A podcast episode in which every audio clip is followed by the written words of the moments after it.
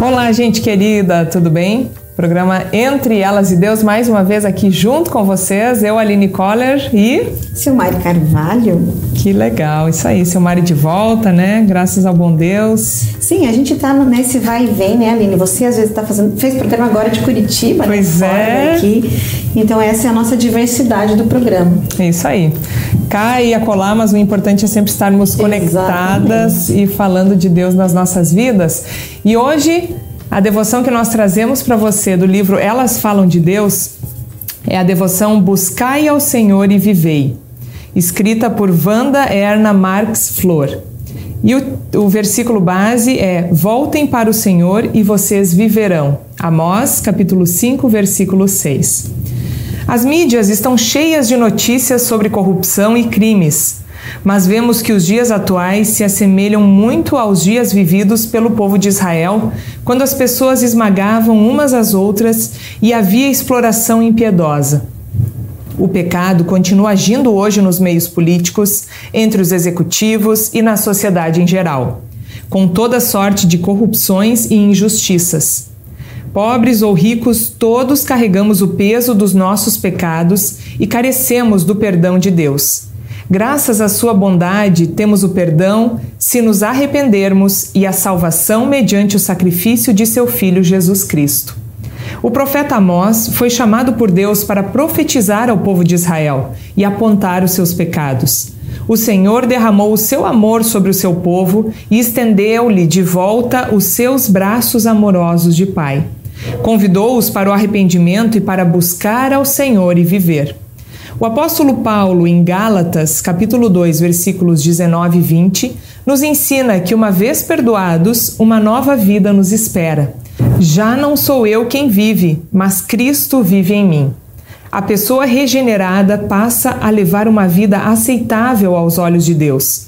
Em Hebreus 13, 1 a 3, Deus nos fala ainda do amor fraternal que deve reinar no novo homem. Se dissermos que amamos a Deus e não amamos o irmão, somos mentirosos. Cristo nos deu exemplo quando viveu e morreu sofrendo e pagando por nossos pecados para que nós tivéssemos vida. Isso não é uma mensagem maravilhosa? Também nós podemos alegrar corações e diminuir os sofrimentos das pessoas. Temos muito a realizar. Não devemos procurar mudar o mundo, mas deixar sinais, diz um ditado.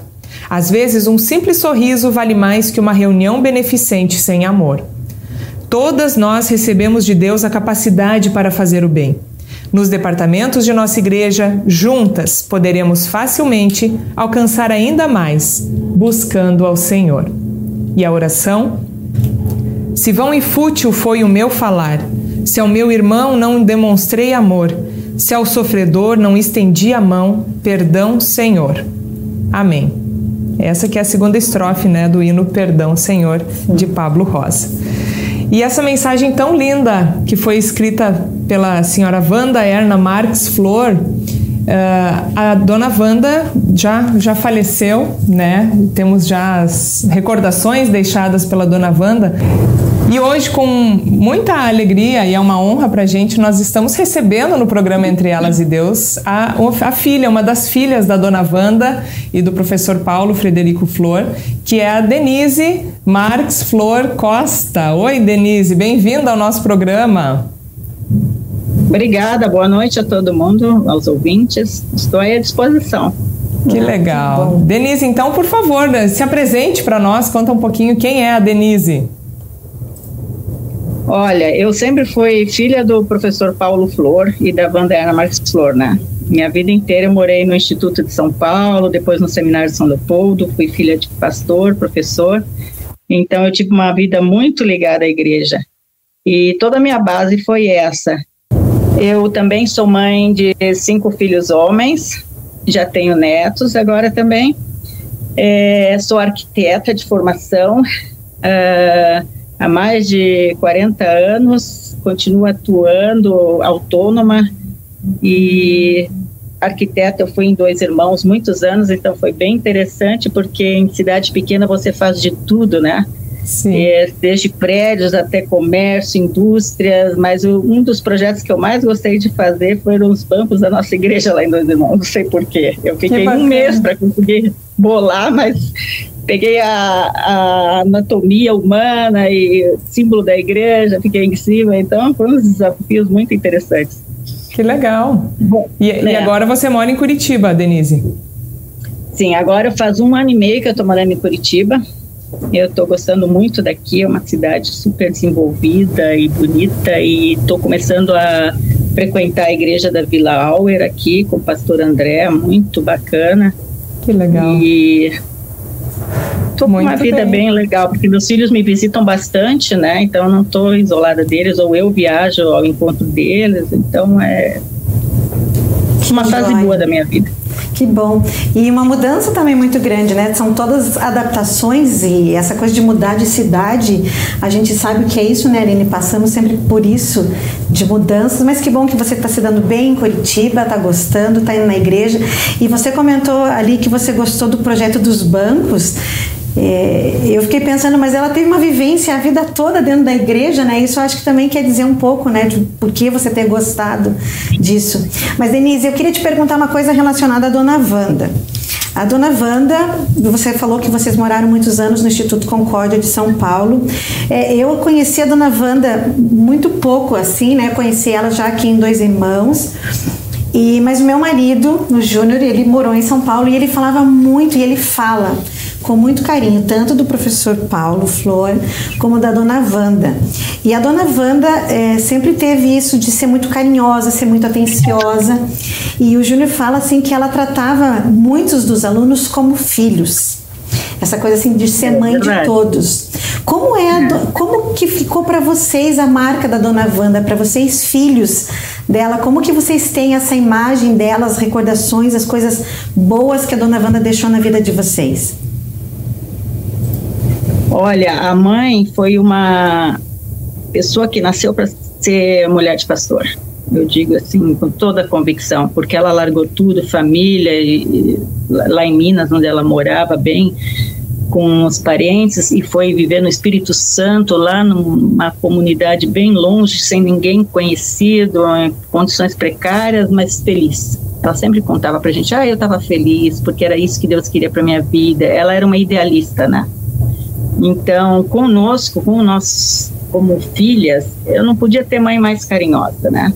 A mãe ela trabalhava bastante, ela trabalhava às vezes na biblioteca do seminário, depois ela foi presidente da liga, saía bastante de casa, mas ela nunca deixou a gente sem afeto.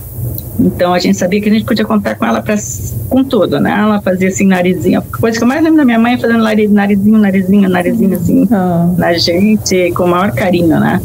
Então, e meu pai a mesma coisa. Meu pai eu grudava no pescoço dele, ficava ele lá com o livro dele, não largava os livros dele, todo carinhoso, deixava grudar no pescoço dele no sofá e ficar para lá e para cá. Então, tem coisa que a gente teve, foi carinho. E é isso que eu também tentei passar para meus filhos.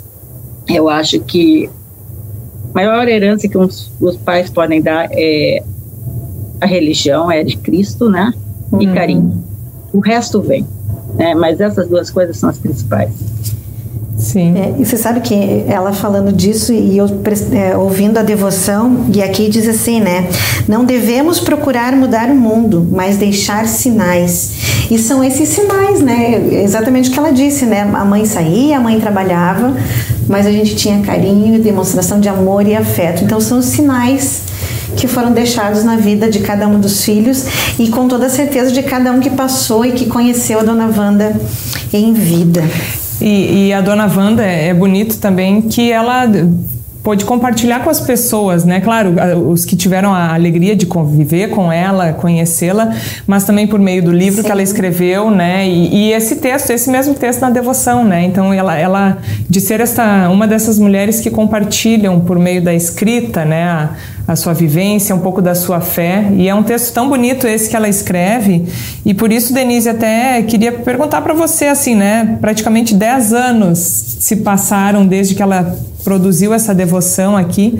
E eu queria saber como que essa devoção continua, ou, ou o que essa devoção fala ao seu coração, assim. Olha, eu vejo minha mãe nessa devoção. Eu li várias vezes, né, até para poder opinar sobre ela.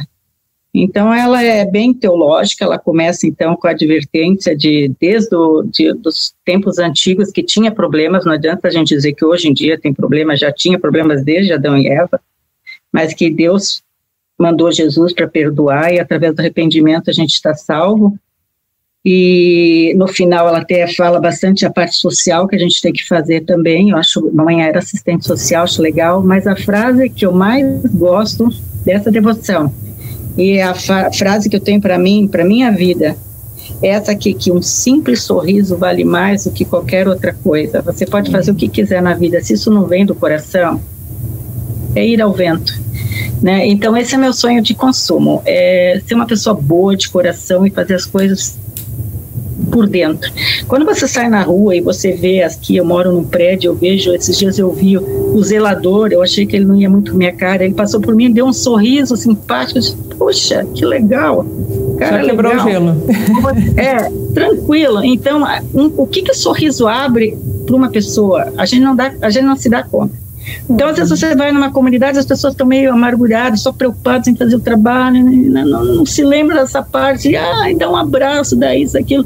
E nós temos essa, essa sensação de não, não vamos incomodar as pessoas, as pessoas não vão gostar se a gente falar uma palavra bonita. Então, nessa comunidade que eu estou indo agora, tem até a sobrinha do meu marido, ela chega assim, ela abraça, ele me abraça, os filhos dela me abraçam depois do culto, diz, puxa vida, uma coisa tão simples e tão, tão gostosa, né? Por que, que a gente não tem esse costume de fazer mais isso? Uhum. Então, essa devoção da mãe, quando eu li, eu me lembrei dessa parte do sorriso que ficou sempre na minha cabeça. A mãe sempre era simpática com as pessoas né, ela não gostava de ferir as pessoas, ela cuidava muito com as palavras, ela até às vezes se culpava demais, eu dizia, mãe não se culpa demais, porque todo mundo pega, todo mundo erra, eu sou uma uhum. pessoa que erro muito, nossa, às vezes eu falo cada besteira que eu fico morrendo de vergonha, mas a mãe, ela tinha muito isso, ela deixava as pessoas à vontade, ela era querida com as pessoas e é, por isso que ela tem tantos fãs, os estudantes, né, os do seminário, as mulheres, os estudantes, às vezes até a gente tinha um ciúminho, assim, a gente, vocês gostam mais dos estudantes que a gente.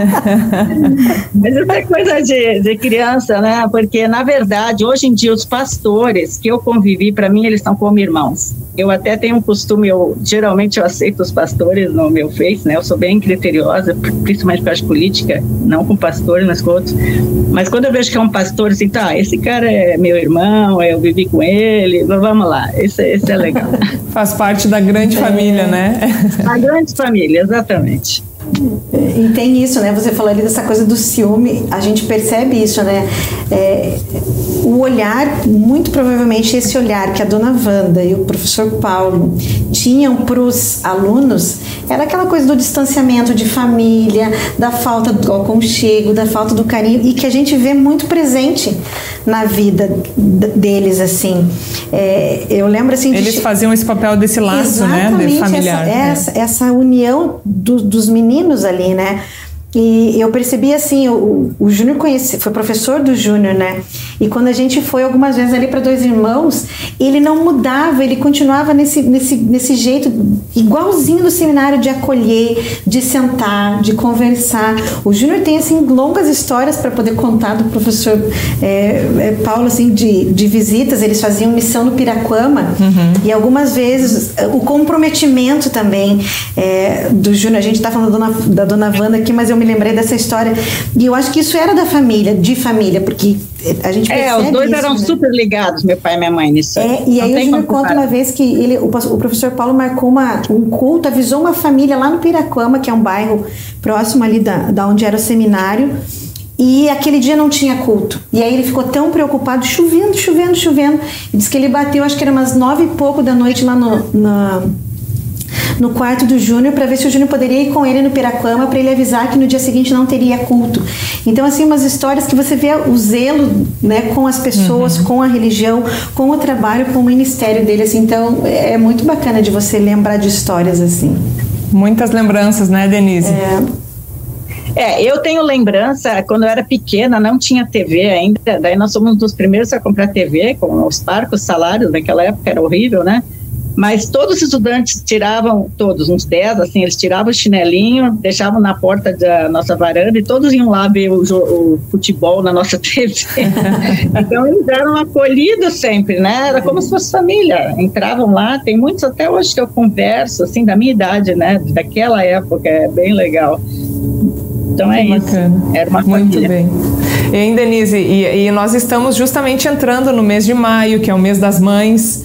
E, e, eu acho tão significativo que justamente a Denise veio ao programa então falar como filha da Dona Wanda, que foi uma das autoras da, da devoção do livro Elas Falam de Deus, mas também a Denise, como disse, é mãe de cinco homens e, e um deles, né, Denise, é, é, muito conhecido por nós, que é o deputado federal Marcel Van Hatten e que inclusive chamou atenção porque a dona Wanda escreve aqui, né, sobre meios políticos, questão da corrupção. Então eu, eu queria já abordar um pouco desse aspecto, como que você como mãe vê, né, essa, essa participação do Marcel nesse meio que muitas vezes uh, que foi abordado pela dona Wanda e que muitas vezes na igreja é visto de uma, uma forma até meio pejorativa, né, Denise? muito. É, isso tem que mudar, por favor, porque todo mundo tem que fazer a sua parte em todas as áreas. E na política não é uma diferente, principalmente a política agora, do jeito que está, temos que nos envolver, até quem não é político, né? Eu fui na rua quatro vezes já, aquelas épocas, né, que uhum. tava aquele alvoroço lá. Então eu nunca fui politizada, mas eu comecei a me mexer um pouco quando eu vi que, ainda mais quando começa a mexer nas coisas da religião, né? Sim. começa a querer mudar isso e aquilo, daí ninguém me segura. Eu acho assim, cada um, cada macaco no seu galho, né? Bom, o Marcel é o seguinte, ele chegou com 17 anos e falou assim para mim, ele já entregava jornal, né? Tinha os amigos dele, na hora que entregava, sabia que a, cidade em si gostava dele. Daí ele chegou para mim e disse: Mãe, eu vou ser candidato a vereadora. Eu disse, ah, tá bom, Marcelo. Tá, vai ser.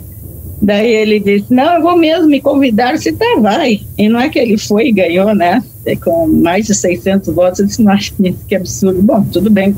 Eu sempre fui assim: cada filho faz o que quer, porque eu não quero ser culpada do futuro deles, né? Uhum. A não ser a religião, eu faço questão, daí eu ficava sempre ensinando eles o que era certo o que não, e, e, até hoje, graças a Deus, todos são cristãos, espero que até o fim da vida, isso é a maior preocupação que um pai tem, mas casamento também não me meto, a não ser uhum. que a Nora seja muito ruim, né? Daí quem sabe. Mas daí ele foi, então, vereador e continuou com esse negócio de polícia que a gente achava muito esquisito, né? Não tem nada a ver, mas vai lá, vamos lá. Daí eu fui lá balançar a bandeirinha e entregar folheto. Só que eu nunca mais quero entregar folheto. Quando a pessoa não quer aceitar, eu fico braba, né? Então eu disse para Marcelo, Marcelo, só balançar a bandeirinha.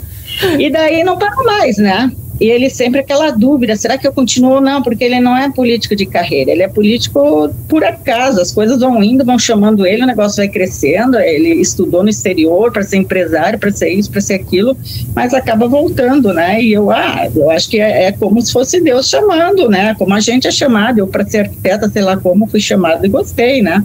Uhum. E ele é para ser político.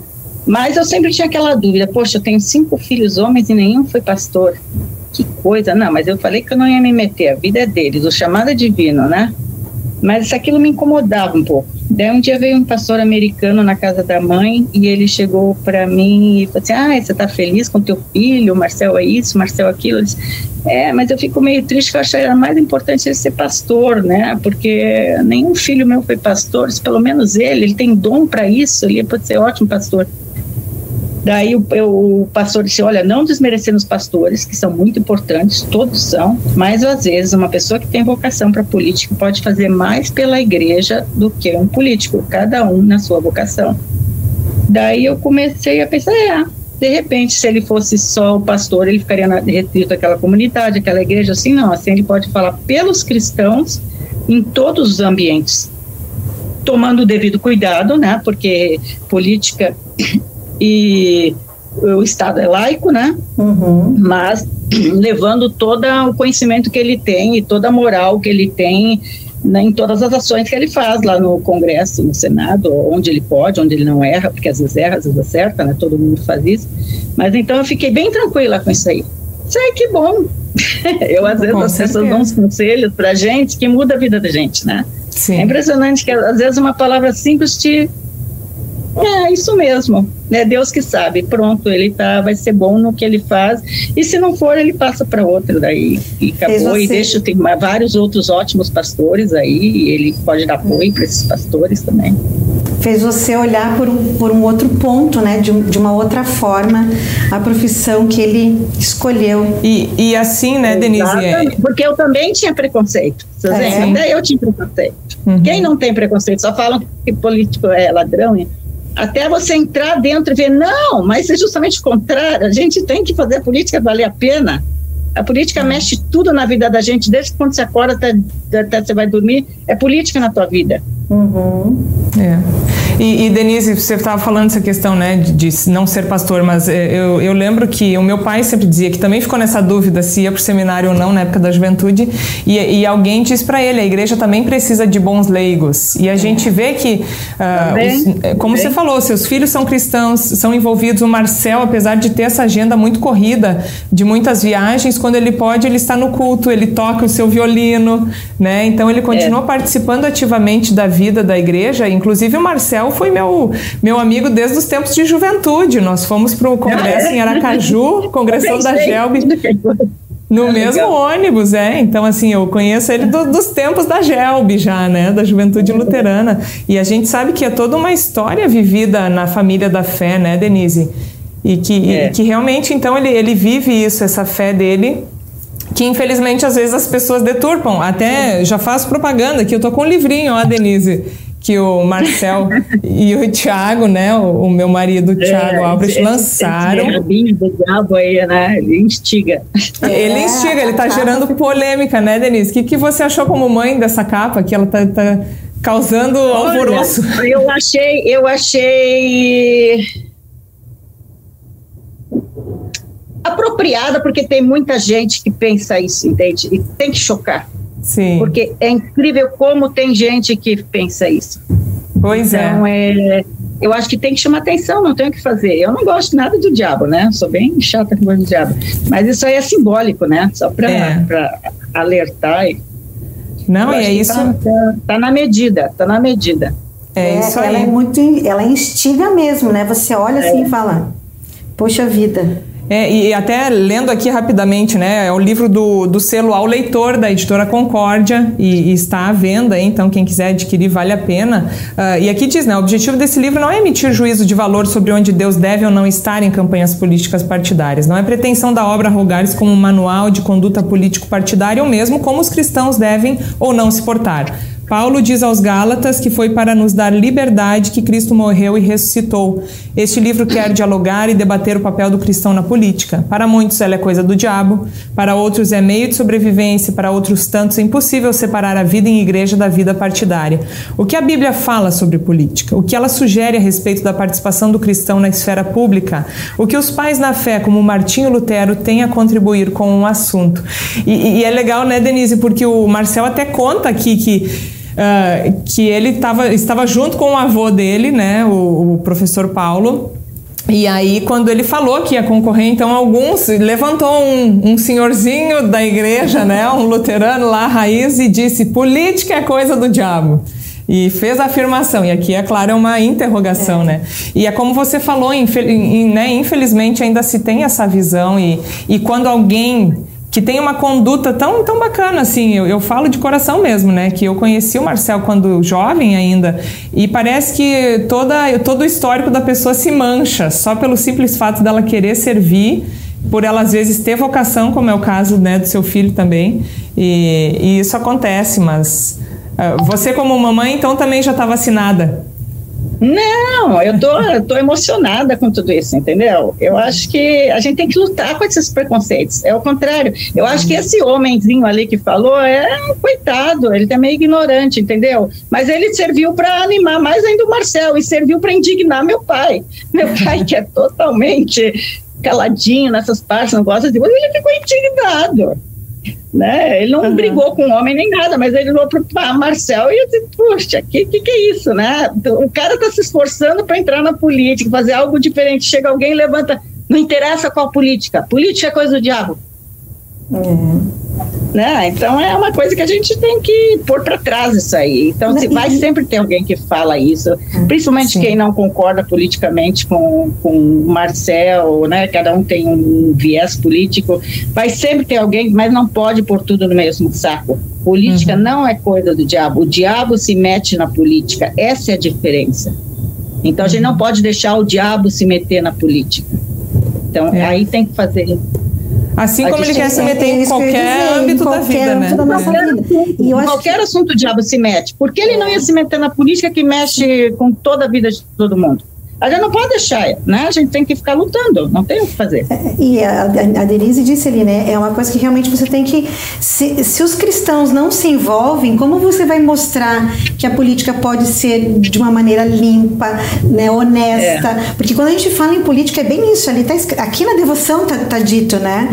É. né? Quando fala assim, as mídias estão cheias de notícias sobre corrupção e crimes. Aqui você vê o, o diabo totalmente né, incluso. E aí, se você, é. como cristão, não se faz presente nesses lugares e mostra o valor que Deus tem na vida da gente, que nós, como cristãos, podemos deixar os nossos bons sinais na vida das pessoas, não, não vai mudar nunca. Uhum. Né? Então aí faz parte, tanto né, ali aqui a gente sabe, né? A gente falando do Tiago um pouco que escreveu o livro, o Tiago se afastou do ministério pastoral dele para poder viver a vida política. Sim. E hoje ele está como Pastor sem chamado. Pastor é. sem chamado. Mas essa coisa do envolvimento, para você ver que existe essa distinção completa na nossa igreja. A igreja né? luterana é muito séria né, nessa questão da, da distinção ou é. separação, e, e, até eles colocam isso também no livro, né? Essa importância de se ter essa, esta separação. separação. A igreja luterana é muito séria. Só que nessa seriedade, realmente parece que as pessoas acabam com esse medo ou é. receio e, e, achando que é algo errado. E, e que bacana, Denise também falando, para a gente tirar essa visão, né? É, o nome disso é muita omissão, né? Uhum. Quando a pessoa, esse receio chama omissão, na verdade. Agora, falando do Tiago e do Marcel, eu acho que é uma parceria muito boa, ainda mais nesse livro ali, porque o Tiago tem uma bagagem enorme teológica. Eu até tive o prazer de ler o livro antes de ser lançado, né? O Marcel tem a experiência e o Tiago tem a bagagem teológica, então é bem interessante porque praticamente quase todas as, as perguntas que a gente tem sobre o tema está nesse livro aí. Uhum. Então já é uma dica para vocês. Legal, muito e foi muito bonito. Bonito até porque em Curitiba, no lançamento, que, que essa parceria é bonita mesmo, né, da, do, do Thiago e do Marcel, e eles palestraram sobre esse tema. Uh, e, e tava, isso, e estavam as duas mães lá, né? Tanto a mãe do Thiago quanto a mãe do Marcel. É, muito bonito esse encontro familiar. Uhum. É isso aí. E, e, Denise, juntando agora então a sua mãe, a dona Wanda teve oportunidade também de, de vivenciar um pouco né, dessa, dessa trajetória do Marcel. Como é? Como que ela foi como uma avó? Eu não sei se vocês viram o início, tem um filme até, eu nem vou dizer porque é mais político, né? Como o Marcel entrou na política, ele foi lá fazer propaganda na Praça da Redenção, em Porto Alegre. E fui eu, a mãe e mais umas 10 pessoas já dar apoio para o Marcel.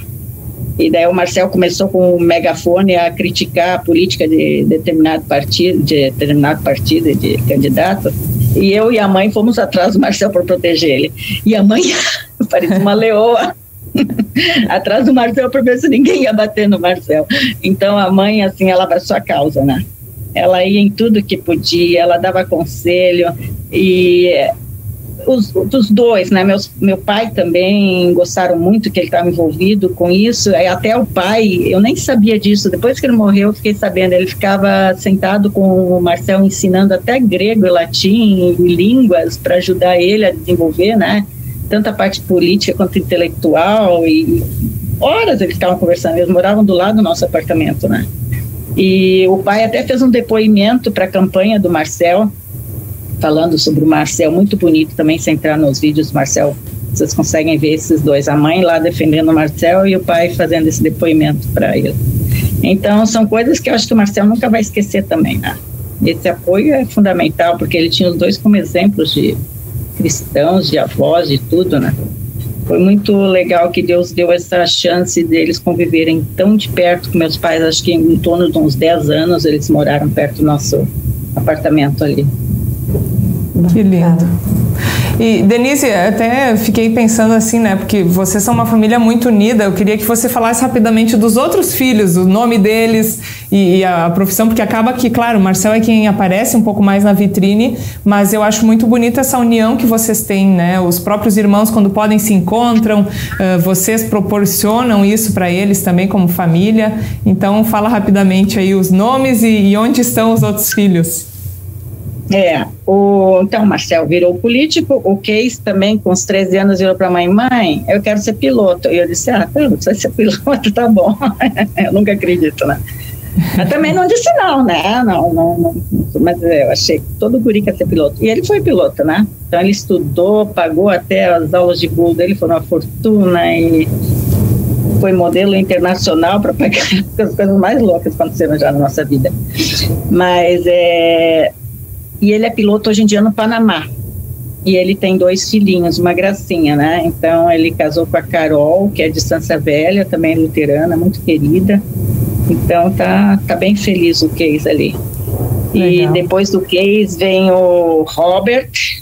O Robert até tá passando um tempinho aqui no Brasil, para lá e para cá, porque os pais, os sogros eles chineses estão aqui no Brasil. Ele casou com uma chinesa na Holanda, quando ele estudava na Holanda e ele agora trabalha na Holanda. E ele também tem dois filhinhos, também da, da mesma idade do, do Case, eles estão meio que competindo com a idade. e, tu, e, agora veio uma menina, né? Todo mundo dizia, ai, a menina, tá, agora veio uma neta menina. Ah. e daí, depois do Robert, vem o Christian, o Christian está morando em dois irmãos, ele está namorando e ele trabalha em marketing e também é super querido, acabou de sair daqui semana passada. Ele pega um carro, uma moto e vem cá fica uma semana. Então, todos eles parece que eu tenho alguma atração que eles vêm por perto, ou eu vou atrás deles, né? E o, o Esteban, então, é o último, é o que mais está agora preso no trabalho, porque ele virou bombeiro, vê se pode. Ele estava tirando tirando direito, e daí ele virou para mim também, mãe, eu vou ser bombeiro. Eu disse, é como vai ser bombeiro? Imagina, eu nunca pensei em um filho bombeiro, mas eu acho o máximo, né? É, eu sempre gostei de, da profissão militar, né? É, pastor, militar e médico, as três preferidas. Então, no fim, eu, pelo menos um, um militar, né? Daí o Esteban está casado, né? Mas não tem filhos e mora em dois irmãos também e é o mais novinho, ele casou bem cedinho, mas tá segurando as pontas lá, tá trabalhando, sustentando a família e sendo bombeiro, tá? É isso aí, a minha turma de, de cinco. E a gente tenta juntar eles, né? Mas é difícil, sempre falta um, é bem complicado. Acho que uma vez cada dois anos dá um jeito, porque um mora no Panamá, outro na Holanda, o Marcel mora no mundo, o Steven está mais preso e o Christian é o que mais tem liberdade. Então, para juntar uhum. todos é um pouquinho complicado. E eu, por o, o case ser piloto, ai, Deus me ajudou tanto com isso, eu consigo um desconto nas passagens como mãe, né? Então eu consigo viajar. Isso é ótimo. Isso eu é pego avião e qualquer coisa, eu tô indo lá para o Panamá, ou eu tenho uma irmã que mora nos Estados Unidos, a Lori, né? Uhum. É, então eu às vezes vou para lá também, mas já faz uns três anos que eu não vou. Então é essa parte de viajar que eu adoro. Então Deus me concedeu com esse negócio do filho piloto, né? Que bom. Uhum. E, só lá. falando em filhos, você comentou ali da tua irmã. Vocês são em quantos irmãos?